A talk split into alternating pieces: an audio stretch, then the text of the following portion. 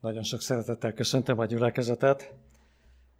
Örömmel vagyok itt köztetek, és nagyon nehéz nem gondolni arra, hogy hát nem mondom, hogy először akkor találkoztunk, de úgy, úgy igazán mégiscsak az volt az első, és az pontosan öt évvel ezelőtt volt. Amikor egy családdá váltunk. Öt évvel ezelőtt a csatlakozást itt ünnepeltük ezen a helyen, és ez a közösség akkor azon a napon a hetednapi adventista egyház részévé, gyülekezetévé vált. Számomra ezek az életbe, vagy a szolgatom alatt soha el nem felejthető pillanatok, és többek között ez is az volt. Úgyhogy én erre emlékezem, nekem ez ünnep, és azt remélem, így ahogy olvasok a monitorokból, hogy, hogy azért nektek is az, és számotokra is ez egy kellemes dolog, amire vissza tudunk emlékezni, és azóta pedig egyre közelebb kerülünk egymáshoz. Annyira, hogy már szinte úgy kommunikálunk egymással, mint a családtagok. Tegnap este is kaptatok egy levelet tőlem, és azt gondolhattátok, hogy nektek írtam. Pedig nem nektek írtam, hanem a kollégámnak írtam, úgy, ahogy szoktunk mi alanyállítmánytárgy, ő pedig kontroll kopival küldte a presbiternek, a presbiter kontroll kopival küldte a gyülekezetnek, és a gyülekezet azt mondja, miféle kommunikáció, hogy beszélnek már velünk? Hát ez a családtagokra jellemző, úgyhogy tudjátok, hogy ez innen eredt. Egyébként, ha gyülekezetnek írok, akkor szép levelet fogok írni, megígérem. Szeretném megköszönni azt, hogy ezekben a nehezebb időkben azért türelmesek vagyunk egymáshoz. Az idők azért nehezek és azért válságosak, mert egy picit azzá tesszük, hál' Istennek itt Magyarországon nem a halálesetek száma, vagy ezek a drámák miatt van a válság, mint máshol, hanem amiatt, hogy mi azzá tettük. Sok helyen hihetetlenül nagy dolog, nem az isteni természetünket letenni és szolgai formát ölteni, hanem fölvenni egy textíliát, és úgy érezzük, hogy ehhez képest a kereszthalál valami kis apróság lehetett, hogy mi ezt az áldozatot el kell hordoznunk. Máshol az jelent problémát, hogy, hogy távolságot tartsunk, és így tovább. Én tudom, hogy nem kényelmes, nem kellemes így, ahogy vagyunk, de a Bibliából azt tanuljuk, Jézustól azt tanuljuk egyrészt, hogy ne kísértsd az Urat, a te Istenedet. Tehát ha van egy természeti törvény, mint amilyen a karantén, amilyen volt, akkor az Isten nem arra tanította a népet, hogy ez megoldható az imádsággal, hanem amíg az imádságot nem hagyjuk el, addig táboron kívül került az, akinek fertőzése volt, és így tovább. A prevenció az adventista egyháznak a, a nagyon nagy bibliai felismerése. Ellen White-nak nagyon komoly üzenete egy olyan korban, amikor ez teljességgel ismeretlen volt. Úgy a bibliai időkben, mint Ellen White idejében. És egy olyan nép vagyunk, olyan keresztény egyház, talán egyetlen, akik a Bibliából eredeztetjük az életmódunkat, és a prevenció ide tartozik. Tehát ha valakinek ezekben a dolgokban példát kell mutatni, akkor a hetednapi adventista egyház mindenképpen példát mutat. Köszönöm szépen, hogy a kórus maszkban énekelt, és ha valaki bárhol az országban azt mondja nekem, hogy nem lehet, mert a hang nem jön ki, akkor kérni fogom, hogy ezt a közvetítésnek ezt a részét nézzék meg. Nekem nagyon jól átjött, nem biztos, hogy azért, mert közelültem hozzátok. Szóval ilyen időket élünk, reméljük, hogy lesz jobb is, és szebb időnk is, és addig azt kérem tőletek, hogy legyünk egymásra türelmesek. Múlt héten jött a hír az egyik lelkész kollégánk felesége, és, és a családnak pozitív lett. Ma reggel kaptam a héten másik lelkész kollégánk, pozitív lett. Két gyülekezetet kellett két hétre bezárni, a harmadikat ma fogják. Ez nem az első hullám lesz, amikor mindenki otthon volt, és azt mondtuk, hogy ó, hát nem történik igazán semmi, ez egy más történet lesz most. Mi pedig azért vagyunk, hogy védjük az életet, hogy tiszteljük egymást, és még a maszkról talán csak annyit, nem az hordja, aki félti az életét, mert a maszk nem véd meg bennünket, nem én azért hordom, mert tisztellek téged. Én lehetek ma itt köztetek úgy, mint egy vírushordozó, A lelkészek a legveszélyeztetettebbek, mert sok fele kell mennünk, az élet nem áll meg. Ezért amikor én fölveszem, akkor én azt fejezem ki, hogy szeretlek és tisztellek, és szeretném, hogyha az areoszolok nagy részét megszűrné valami, és nem jutna el a te szemedbe és a te órodba. Tehát szeretném, hogyha ezzel ebben a társadalomban egy példát tudnánk mutatni, hogy eh, az adventisták felelősen élnek, felelős döntéseket hoznak, vigyáznak egymásra, szeretik egymást, és képesek akár ilyen hatalmas nagy áldozatokat is megtenni, ami lehet, hogy nem is olyan nagy. Azt is szeretném a gyülekezetnek megköszönni, hogy amikor én először ide jöttem, akkor az volt az első érzésem, hogy hú, milyen távol van a gyülekezet a várostól. Persze ezt fizikailag értettem. És most azt kell mondanom, hogy most úgy jövök ide, hogy azt mondom, hogy milyen közel lett a gyülekezet a városhoz. Nem azért, mert odébb vittétek a gyülekezetet, hanem mert megtaláltátok az utat, hogy a város számára ez a gyülekezet rendkívül hasznos.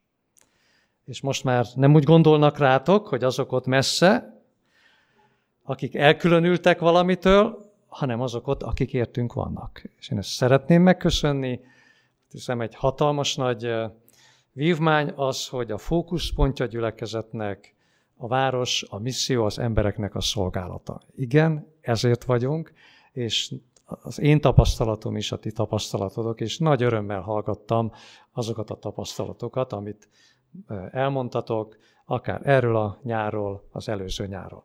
Azt pedig nagyon sajnálom, hogy első olyan nyarunk, csatlakozás óta, hogy nem találkoztunk Bózsván az életmód táborba. Nagyon hiányzott ezen a nyáron a biciklis kemény mag. Kárpótlásul ide helyeztük a legnagyobb biciklis lelkészt, akink volt, úgyhogy erről majd, amikor oda, odaérünk. Hát ennyit tudtam kompenzálásként.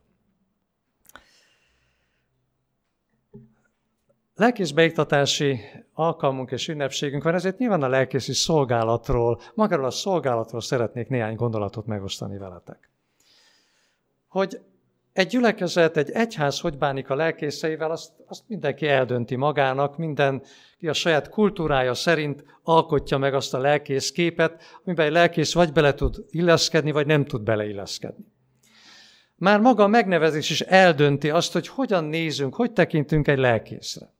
Nevezhetjük a lelkész lelkésznek. Ezzel azt fejezzük ki, hogy, hogy legyen a tanácsadónk, foglalkozzon velünk az emberrel. Nevezhetjük úgy is, hogy prédikátor. Ezzel azt mondjuk, hogy prédikáljon, aztán ne csináljon egyebet, mert, mert többit elintézzük. Bele ne szóljon semmibe. Nevezhetjük úgy is, hogy pásztor, mert ez azt jelenti, hogy, hogy mutasson példát, vezessen bennünket, mutassa, hogy merre van az út. Nevezhetjük tiszteletesnek, mivel azt akarjuk mondani, hogy egy tekintélyt hordozzon, és és annyi ez a dolga, hogy az egyház tekintélyét képviseli, vagy tiszteletesnek is lehet nevezni, bár a fiatalok figyelmeztettek engem, ha elköhintem magam, én nem lehetek már tiszteletes, vagy tisztelendő, csak tesztelendő, mert ilyen időket élünk. Zárójelbe zárva. Én nem tudom azt, hogy egy gyülekezet kit szeretne. Prédikátort, lelkészt, tiszteletes, tisztelendőt, pásztort. Talán a mai nap az, hogy gyülekezet el tudja gondolni, végig tudja gondolni, hogy mi az, amire igazán szüksége van. Egy egyház, egy gyülekezet olyanná válik, ahogyan tekint a lelkészére, ahogyan kezeli a lelkészeit, mert hogy ezek mind visszahullanak a gyülekezetre. Én nem arról szeretnék most beszélni, hogy mik a mi elvárásaink, hanem azt szeretném előtökbe hozni, hogy mi az Istennek az elvárása. Hát honnan vesszük a megbízást? Nem egy tesztírás eredménye az, hogy milyenekké szeretnénk válni, hanem az Isten igéje erről nyíltan és világosan beszél. Mi a fő dolga a lelkésznek? Van egy ige, ami két helyen is meg van írva. A Timóteusi első levél ezzel zárul, és a második Timóteusi levél majdnem ezzel kezdődik. 1 Timóteus 6.20 és 2 Timóteus 1.14. Mind a kettőben szó szerint ugyanazt találjuk, ez a mondat, őrizd meg a rád bízott kincset. Nem azért ismétel mondatokat Pálapostól, mert elfelejtette, hogy az előző levélben mit írt, hanem azért, mert ez annyira fontos, hogy a második levélben is emlékeztetnie kell, hogy ezt ugyan már leírtam, de Timóteus, a te hivatásod, a te küldetésed, ilyen fontos és ilyen egyszerű, hogy a rád bízott kincset őrizd. És itt a kincs alatt görög alapján egy letétet, egy elkülönített alapot, egy félretett kincset kell értenünk. Hogy kellő súlyt adjon Pálapostól, hogy ez mekkora nagy feladat, kétféle gazdagságról beszél. Nyilván, aki a kincset őrzi, az gazdag azért, mert őrizheti a kincset. De milyen fajta kincsek környezetében jön ez a küldetés? A hatodik fejezet, az első levél hatodik fejezet, negyedik és ötödik verse leírja az egyik verziót. És így írja, nem kíméli, nem nagyon keresi a szavakat, úgy írja, hogy ezek jönnek.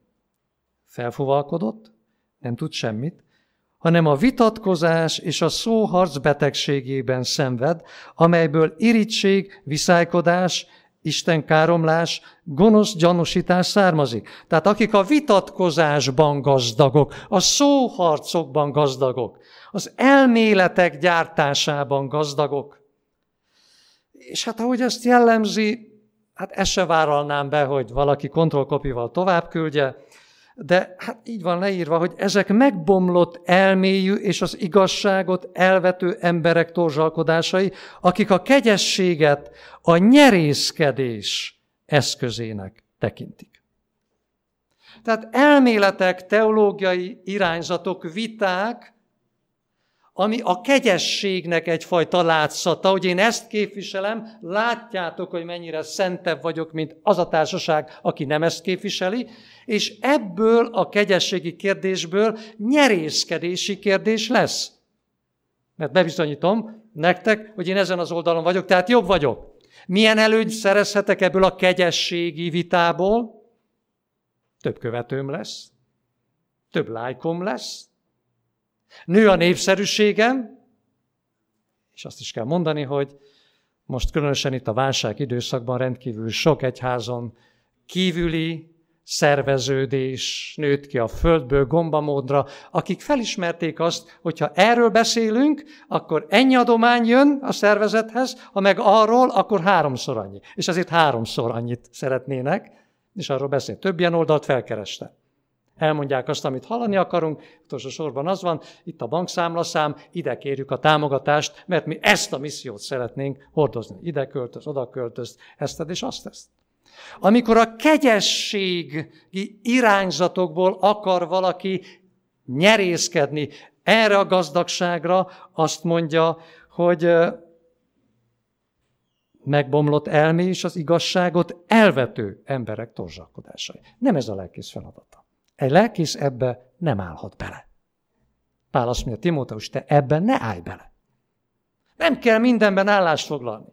Nem kell mindenben kardot meg zászlót bontani. Nem ez az Isten szolgájának a dolga. Nem ilyen fajta gazdagságot, népszerűséget kell szerezzen. Azután bemutatja a másikat. 6. fejezet 17. versében.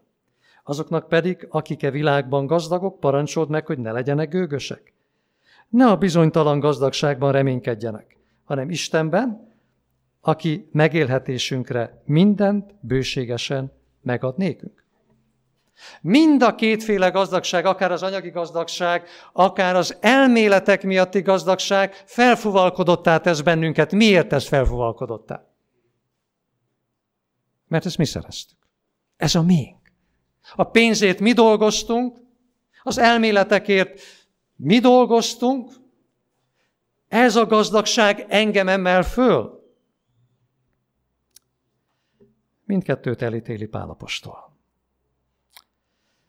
Anglia egyik uralkodója sok száz évvel ezelőtt arra kérte a katonáit, hogy szedjék be az adót. A katonák visszatértek, és azt mondták, hogy az embereknek nincs pénzük. Üresen jöttek vissza. És király megkérdezte, hogy miük van? Azt mondta, hát csak az ezüstből készült szentjeik. És azt mondta a király, menjetek vissza, olvasszátok be az ezüst szenteket, és tegyétek hasznossá őket. Hát ez a kétféle gazdagság egy ilyen. Isten azt mondja, hogy szedjétek össze. Olvasszátok be, tegyétek hasznossá őket. De hogyan? Hogy a figyelmünket az igazi kincsre irányítja. Ennek hátterén jön, 11. vers, konkrétan megfogalmazza Timóteus, de te, Istennek embere, ezeket került. És mi van helyette? Őrizd a kincset. Miben különbözik az előzőekben bemutatott hamis gazdagságtól? Az elméletek gazdagsága, a teológiai irányzatok gazdagsága és a pénznek a gazdagsága rólam szól. Én találtam ki, az én látásom, az én pénzem. Az én erőmmel, az én képességeimmel hoztam össze. Az én rátermettségemet bizonyítja. Míg a rám bízott kincs ki? Nem a lelkészé. Nem a presbitereké. Még csak nem is a gyülekezeté, hanem az Isteni. Nem vagyok a tulajdonosa, nem rendelkezem felette. Más dolgozott érte, mást dicsőít, amikor erről a kincsről beszélünk, amikor ezt felmutatjuk, akkor nem egy ember lesz felemelve, nem egy ember lesz megcsodálva, hanem az a Jézus Krisztus, aki ezért az életét adta. Mindjárt meglátjuk, hogy mi ez a kincs. Az egyikkel legyőzök másokat. Ha az elméletek vitájáról van szó, ki győz? Aki jobb érveket tud felhozni. Nem? A pénzvilágában ki a nyertes? Aki le tudja fizetni a másikat, akinek több pénze van. De ezen az oldalon nem így van, ezzel a kincsel nem legyőzök másokat, hanem megnyerek másokat. Az előzőeket halmozhatom, hogy több legyen, a másikat osztani kell, hogy több legyen. Meg tudná valaki fogalmazni egy szóval, hogy vajon Pálapostól szerint mi a kincs? Miről beszélünk most? Eddig miről beszéltem? Nevén neveztük a két hamis gazdagságot, amit megmutat Pálapostól Timóteusnak, de mi ez a másik? Mi a kincs? Segítsetek. Egy szóban. Mi a kincs? A szombatiskola egy kicsit segített nekünk, de szeretném hallani tőletek. Evangélium. Nagyon sok igét olvashatnánk. 2 Timóteus 1, tizedik verstől olvasom. Nézzétek meg, hogy hányszor fordul elő. Ez most nyilvánvalóvá lett a mi üdvözítőnk Krisztus Jézus megjelenése által, aki megtörte a halál erejét, és az evangélium által világosságra hozta az elmúlhatatlan életet. Ennek az evangéliumnak a szolgálatára rendeltettem én hírnökül, apostolul és tanítóul. Tehát rád bízom a drága kincset, őrizd meg a bennünk lakozó szentélek által. Ez a kincs az evangélium. Érthető, hogy miért nem én rendelkezem felette? Érthető, hogy miért nem a lelkész tulajdona? Miért nem a gyülekezet tulajdona? Miért nem valamelyik kegyességi irányzat tulajdona? Nem én mondom meg, hogy mit tartalmaz. Nem szabhatom át a saját ízlésem szerint. Nem csonkíthatom meg, nem válthatom fel apró pénzre. Az evangélium attól az, amivé Jézus Krisztus tette. Ő hozta erre a világra az evangéliumot. Nem én mondom meg, hogy mi az evangélium. Látom, hogy hogy néztek rám, értek én a nézésből is, na és ezt ki nem tudta. Ki nem tudta? Miért akarunk erről beszélni? Evangélium. Persze, ahogy nem. Gondolkodtatok-e azon, hogy ez a világ nem sokban különbözik Pálapostól világától, mert mindjárt látni fogjuk. Miért kellett Pálapostolnak 2 Timoteus 1, 8, 12 és 16 verseiben háromszor leírnia azt, hogy nem szégyellem, nem szégyellem, nem szégyellem. Miért? Abban a korban egy teológiai doktornak, aki Gamáliel lábánál tanult, kiállni az emberek elé, és azt mondja, van neki is egy elmélete. Van egy nagy életbölcsessége. Van egy filozófiája.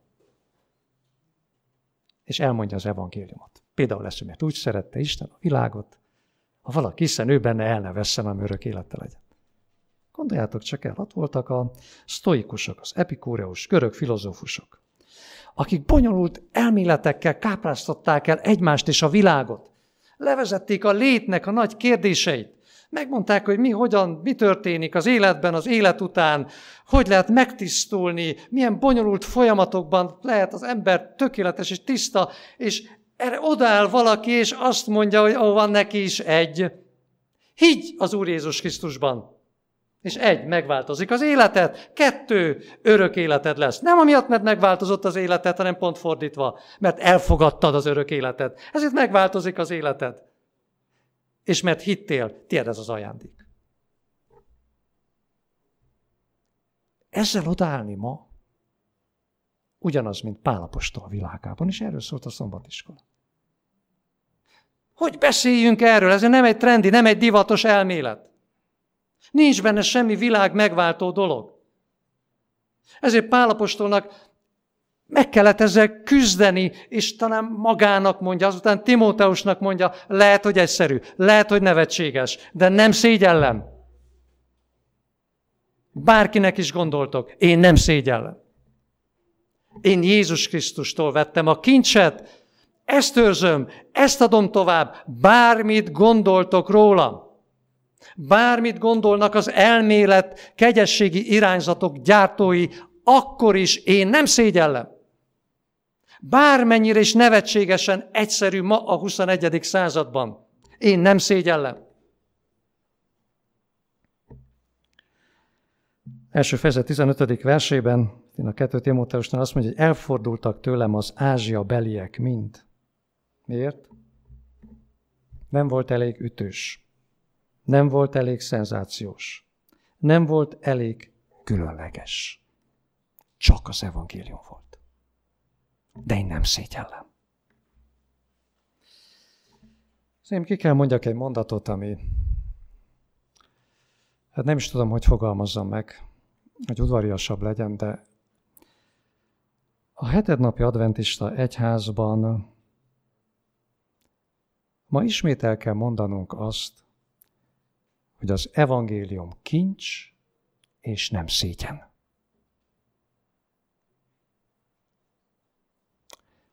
Én tudom, hogy nem erre vágyunk. Tisztában vagyok. Én is olvasom a leveleket, nézem a bejegyzéseket.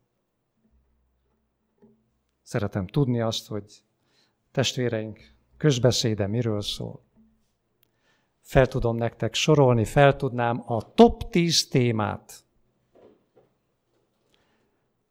amivel kapcsolatban óriási igény van, hogy beszéljünk reggeltől estig és estétől reggelig, és ebben nincs benne az evangélium. Ebbe a top 10-be. Nincs benne. Azt mondjuk, hogy nem olyan időket élünk. Nekünk másról kell beszélni. Tudom, hogy ismeritek az advent történelmet, mi egyszer ezt már mondtuk. Ugye? 1800-as évek közepén azt mondtuk, hogy nekünk, nekünk nem kell az evangéliumot hirdetni, azt hirdetik mások is. Nekünk a megkülönböztetett adventista igazságokat kell hirdetnünk csak. De eltelt egy pár évtized így, és nem vált azt írta, hogy olyan szárazak lettünk, mint a Gilboa hegye. Az egyház erőtelenné vált élettelenné vált. Szeretetlenné vált. Tudta az igazságot, de annak az ereje nem dolgozott, nem vonzotta az embereket. Az evangélium nem volt látható, nem élt. Mi nem igazsággyár vagyunk, mi az evangéliumot meg kell jelenítsük, mi az evangéliumot meg kell élnünk a maga szépségében és egyszerűségében, ahogy Jézus megélte. Hány filozófiai, teológiai elméletet gyártott Jézus? Milyen egyszerűen mondta el? Gyere és kövess engem. Ha valaki hisz én bennem, örök élete van. Persze, hogy kinevették. Persze, hogy nem tetszett a tanítóknak, a teológusoknak, a, kör, a kor bölcseinek. Tényleg a 21. században, igen, amikor már az időkben nem ott tartunk, hanem egészen máshol.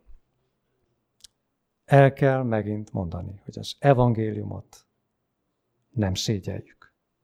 Az evangélium kincs. Akkor is, hogyha másra fáj a fülünk. Tudjátok, hogy kezdődik a hármas angyali üzenet? Mi a nagy címe? Amit azután kibont apróságokra, apró részletekre, amit az angyal vitt végül is a zenitponton keresztül. Mi az?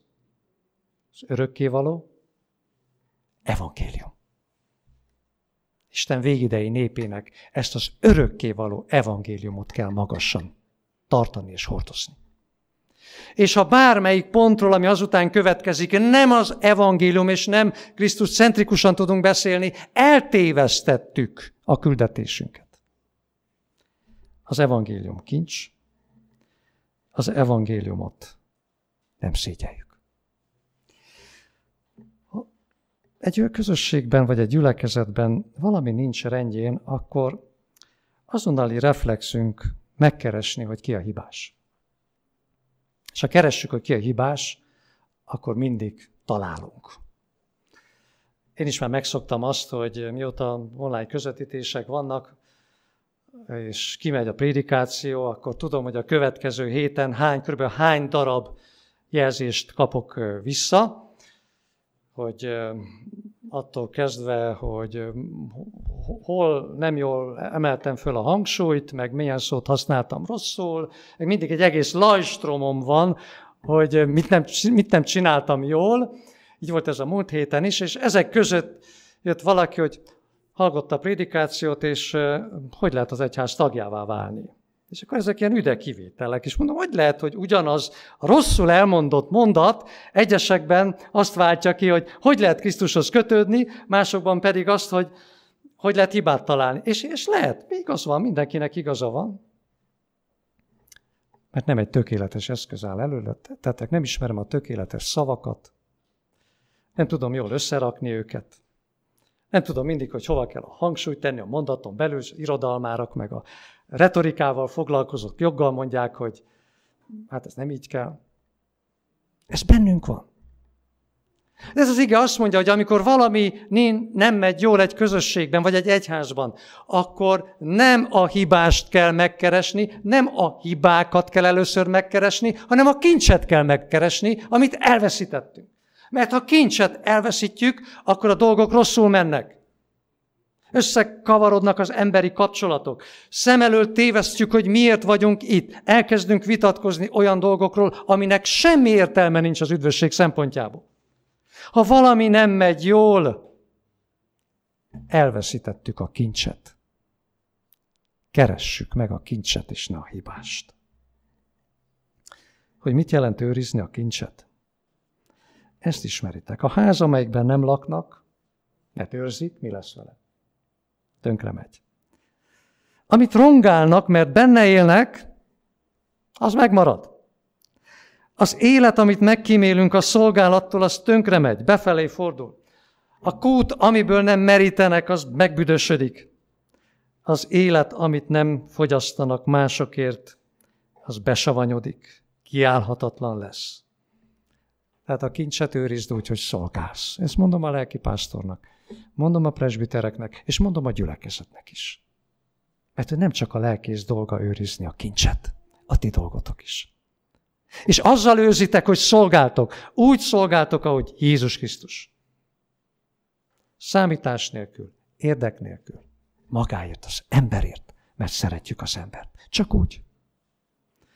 A kincset őrizni kell úgy, hogy az evangéliummal foglalkozunk.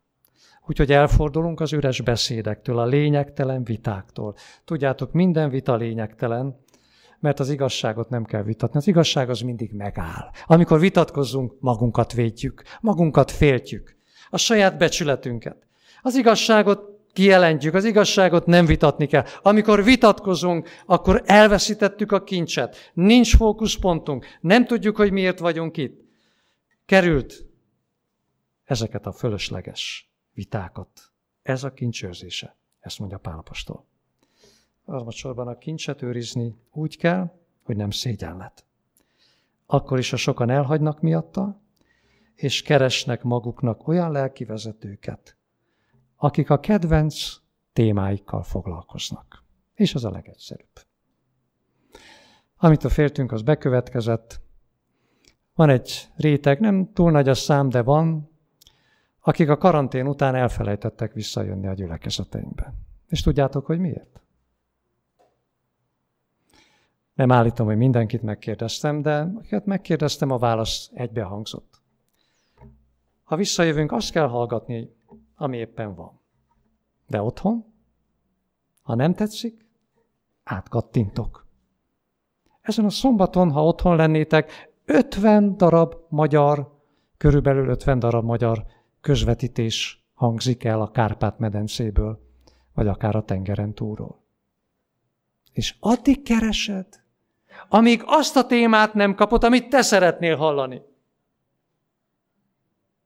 Úgyhogy a Szentéleknek semmi dolga nincs. Mert én magam megkeresem magamnak, amit hallani akarok. Isten azt mondja, hogy úgy őrizd a kincset, hogy ne szégyelt az evangéliumot. Akkor sem, ha ezért sokan elfordulnak tőled. Fiatal Salamon ott állt talástalanul az apja halálos ágyánál, és azon gondolkodott, hogy mit tud ő tenni a hatalmas Dávid után. Vajon az apjának a nyomába tud elépni? Fel tudja hívni valahogy a figyelmet magára, a királyságra, vagy mondhat ő bármit is, hogy ráfigyeljenek, mert Dávid egy legenda volt már. És utána, mintha ezt olvasta volna az apja fejében, odahívta a halálos ágyához. És a szemében nézett Salamonnak, és azt mondta, fiam, én minden kincset összegyűjtöttem számodra. Gerenda, arany, edények, kövek, ezüst, mindent összegyűjtöttem. Egy Krónika 22.16. Most pedig kezd el a munkát, és az Úr veled lesz. Nem tudom, hogy mi jár a fiatal lelkészünk fejében most, majd lehet elmondja, de én szeretném azzal bátorítani, hogy nincs miért aggódni, nem aggódos, de azért mégis mondom, hogy a kincset nem kell előteremteni. A kincset nem kell legyártani, nem kell kitalálni, nem kell felfedezni. Azt mondja az Isten, én mindent összegyűjtöttem neked, a kincs megvan. Őrizd, ne szégyeld, és osszad. És ha ezt teszed, az Úr veled lesz. Nem kell aggódni, hogy mi lesz a következménye. Osszad a kincset, őrizd a kincset, és én veled leszek. És Salamon megtette. Bölcsességet kért, mert egyébre nem volt szüksége. Minden letétben volt. Isten a ti kezetekbe helyezte a kincset. Mondom ezt a lelkipásztornak, mondom ezt a presbitereknek. És mondom ezt nektek, fiataloknak is. A kincs a kezetekben van. Amikor iskolára, egyetemre, bárhova mentek, vagy munkájára, tudjátok, hogy, hogy ti nagyon gazdagok vagytok, a kincs a kezetekben van. Őrizzétek ezt a kincset. Úgy, hogy adjátok ki. Szolgáljatok vele. Mutassátok meg, hogy milyen Jézus Krisztus. Mutassátok meg, hogy milyen az önzetlen szeretet. És a többit a Szentlélek elvégzi. És persze van kérdés, akkor válaszoljatok. De sokszor az embereknek ez a legnagyobb kérdés. Nem hallani akarom, látni akarom. Én ezt szeretném rátok bízni. Ezt folytassátok. Így folytassátok a munkát. És az Úr veletek lesz. Amen. Ezt testvéreim, az a részhez értünk, amikor szeretném bemutatni nektek, aki mától kezdve a gyülekezet lelki pásztora. Bihari Csaba 1962. április 4-én született Szamosújváron. Az iskoláit ebben a városban végezte, vagy Nyúboldon tanult, az ATF-et elvégezte, és a Dél-Afrikai Egyetem protestáns missziós tanulmányi intézetében teológus mesterdiplomát szerzett. 1981. szeptember 27-én keresztelkedett Szamosújváron. 92. augusztus 23-án házasságot kötött Lehelvári Edittel, aki azóta is a felesége. És eh, Editről annyit szeretnék elmondani, hogy eh, két cikluson keresztül a Dunamelléki Egyházterület kincstárnoka volt, és eh, azóta is, immár több mint 20 éve Dunamelléki Egyházterületnél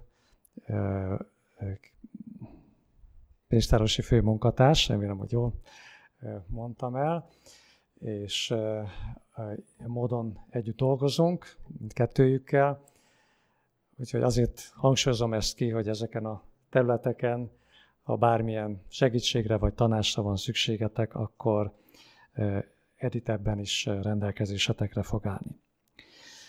Visszatérve Diari Csabához, egyházi szolgálataihoz, könyvevangélistaként dolgozott az egyház területen, így kezdte. Segédlelkészként a Siófoki, majd a Zalaegerszegi és a Székesfehérvári körzetben szolgált. 1996-ban lelkészé szentelték. Ezt követően Budapest Józsefvárosi, majd a Budapest újpesti körzetek következtek a sorban, Budapest belváros, Budapest kőbánya után felszentelt lelkészi szolgálatokat látott el, Szilvási Csizmadé Andrea mellett a Székesférvári körzetben. Ezt követően Budapest Sashalom, Budapest Zugló voltak a következő állomások. 2008. november 1-től a Dunamelléki Egyház területnek a főtitkára, és azóta már a negyedik cikluson keresztül betölti ezt a tisztségét. 2015 óta az Adventista Teológiai Főiskolán missziológiát tanít. Hát ennyi a hivatalos rész. Ami a hivatalos életrajzi adatokból nem olvasható ki, hát abból is elmondok néhány dolgot, mert jó, biztos, hogy ezeket is megtudnátok, meg oknyomozással, meg, meg sok-sok beszélgetéssel, de azért egy pár dolgot elárulok nektek.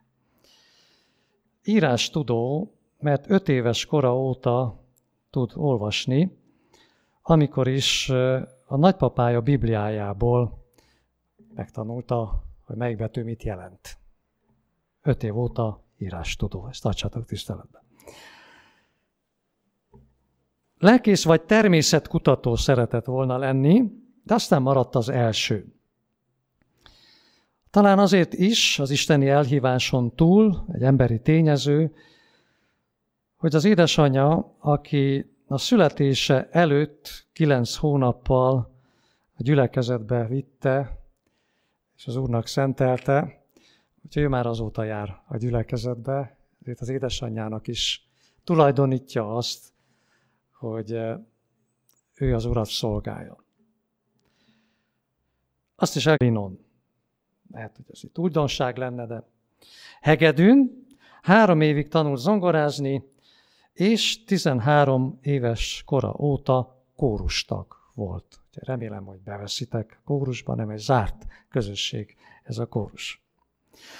Aztán azt is tudom, hogy Ráckevének nem csak a zene fókuszpontja, hanem van itt még valami más. A sport. Így ismerlek benneteket, legalábbis az életmód táborotokból. Hát ehhez is próbáltunk igazodni.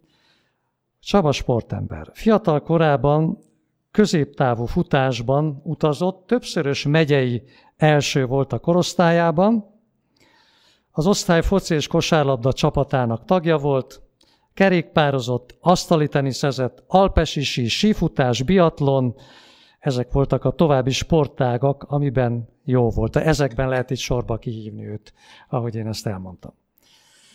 Felnőtt korban is gyakorolta a sportot, röplabda, futás, úszás, gyaloglás. Jelenleg azt mondja, hogy az irodában és a kocsiban ülés is az egyik sportja, amit annyira nem kedvel, de és az utóbbi időben utalérte ez a sportág. Ha van szabad ideje, akkor a kedvenc elfoglaltsága a túrázás, az olvasás és a kertészkedés, azon belül is a főnyírás.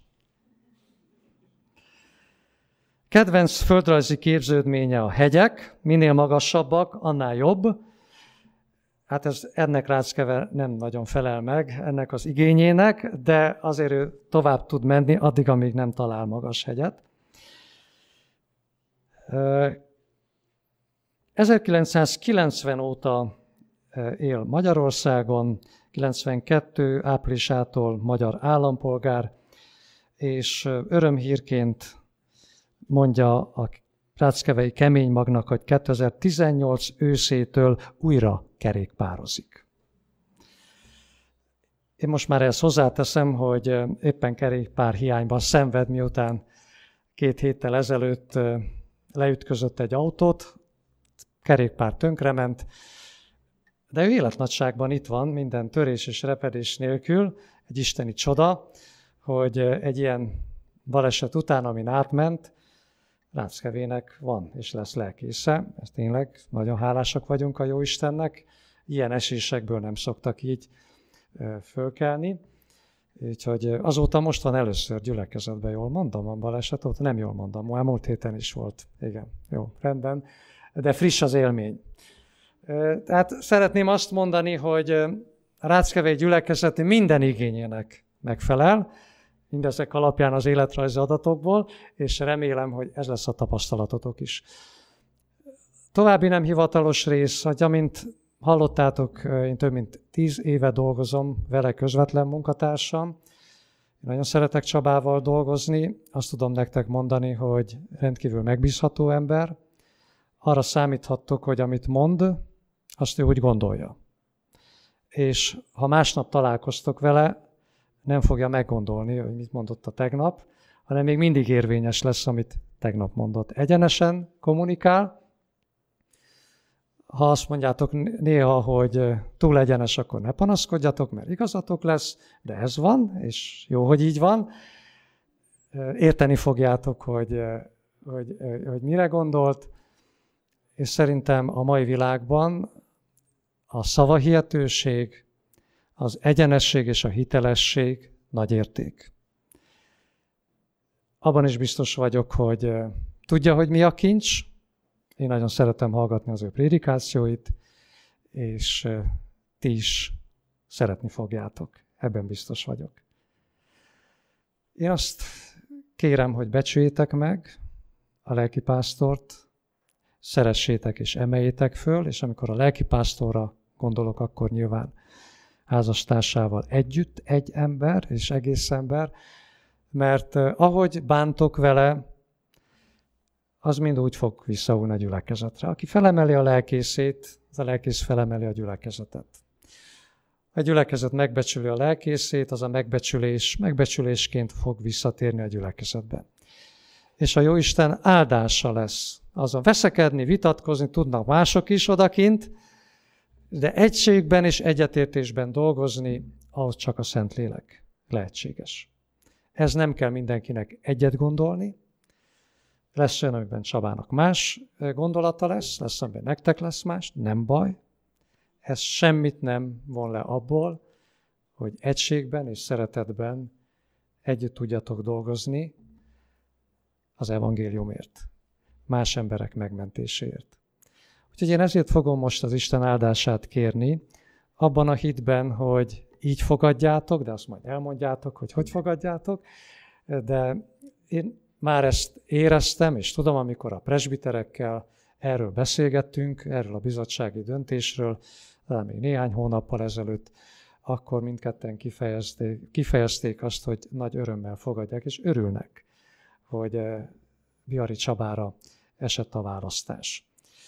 Én arra kérem a gyülekezetet, hogy a felajánló imádságban fennállva vegyen részt, és arra kérem a gyülekezet bizottságának a tagjait, hogy hogyha ide tudnának jönni így szembe Csabával, a gyülekezettel, akkor talán azt is kifejezik, hogy mint vezetés a lelkipásztor mellett akarnak lenni. Tehát kérem a bizottságot, ide álljon föl. Úr Jézus Krisztus, szívünk tele van hálával, amikor most hozzád fordulunk, a nagypásztorhoz, a főpásztorhoz, hogy megköszönjük neked ezt az alkalmat, ezt a lehetőséget, hogy egy új kezdet előtt áll egy lelkipásztor és egy gyülekezet. Urunk, mi abban bízunk, hogy a Te szent lelket készíti elő ezeket a találkozásokat, hogy, hogy nem a véletlen szüleménye. Nem pusztán emberi bölcsességnek az eredménye, hanem, hanem a te gondviselésedben tudtad és ismered, hogy milyen idők következnek itt ennek a gyülekezetnek, vagy a lelkipásztor életében. És ebben azért bízunk, mert amikor visszatekintünk előző történetekre, akkor ha menet közben nem, de utólag mindig elismerjük, hogy ennek így kellett lenni. Hogy a megfelelő időben a megfelelő ember volt ott. Nem azért imádkozom, hogy add meg ezt a meggyőződést a gyülekezetnek is, hogy a lelkipásztor tőled kapták. És becsüljék, szeressék, és ugyanezt kérem a lelkipásztor számára is, hogy ad, hogy rendkívüli módon becsülje és szeresse ezt a gyülekezetet. És ahogy ezek találkoznak egymással, hogy ennek az legyen az eredménye, az az áldás, hogy emberek ebben meglátják az evangéliumot, a te gondoskodásodat, a te szeretetedet. Itt van ez a város, itt vannak emberek, akik lehet, hogy bajban vannak, keresnek, de nem tudják, hol a megoldás. Hát, hogy ennek az összmunkának az legyen az eredménye, hogy akik keresnek, azok a gyülekezet munkáján keresztül megtaláljanak téged. Áldnak a lelkipásztort, ahogy vezeti a gyülekezetet, a bizottságot, hogy felkészül az ige hirdetésekre, hogy azt a lelki táplálékot adja, amire leginkább szüksége van a gyülekezetnek. Áld meg őt, amint lelki gondoz, vagy látogat, vagy evangelizál, vagy ahogy a városban emberekkel találkozik. Ramat, hogy a te vezetésed, a te gondviselésed ott legyen minden percben az ő munkájában. Hogy ezt meg tudja ragadni, igényelni tudja. Kérlek, áld meg Editet, az ő feleségét, hogy ebben a hivatásban, úgy, ahogy eddig továbbra is mellette álljon, segítse az ő munkáját. És így az ő jelenléte az egész gyülekezetnek is áldására váljék. Nem áld meg a gyülekezet bizottságát, gyülekezet vezetőit, akik a gyülekezet megbízása, bizalma miatt vannak itt, hogy teljes mértékben el tudják fogadni lelki vezetőjükként a gyülekezet lelkészét, és egyetértésben és szeretetben tudjanak együtt dolgozni. Urunk, látjuk, hogy milyen időket élünk, megvan az a jövőkép, amit nekünk adtál, és tudjuk, hogy a világnak arra van szüksége, hogy az evangélium ne csak hangozzék, hanem látszódjék is. Hát, hogy itt Ráckevén ez az új kezdet, ez még inkább megerősítsen. Mi így szeretnénk várni téged, és szeretnénk, hogy amikor eljössz, akkor ebben és ilyen munkában találj bennünket. Mindezt a Te nevedért, az Úr Jézus Krisztusért kértük. Amen. Kedves Sava, az egyházterület megbízásából meghatalmazlak téged, hogy ennek a gyülekezetnek közvetvezető lelkipásztora légy. Őrizd a kincset, és minden rendben lesz. Amen. Kedves Csaba és Edith, kérlek szépen, hogy hadd köszöntselek én is a gyülekezet nevében. Gyertek, álljatok ide, kérlek. Legelőször talán az ige, az igei szavaival szeretnélek köszönteni, mert olyan szép szakaszt találtam, amely kifejezi, hogy hogyan gondolkodunk és mik is a mi szívünk vágya felétek és a Jóisten felé. Így olvasom az igéből. Mi pedig mindenkor hálaadással tartozunk az Istennek, ti érettetek, akiket szeret az Úr, hogy kezdettől fogva kiválasztott titeket az Isten az üdvösségre, a lélek szentelésében és az igazság hitében, amire elhívott titeket a mi Urunk Jézus Krisztus dicsőségének elvételére. Miért is legyetek álhatatosak, és tartsátok meg a tudományt.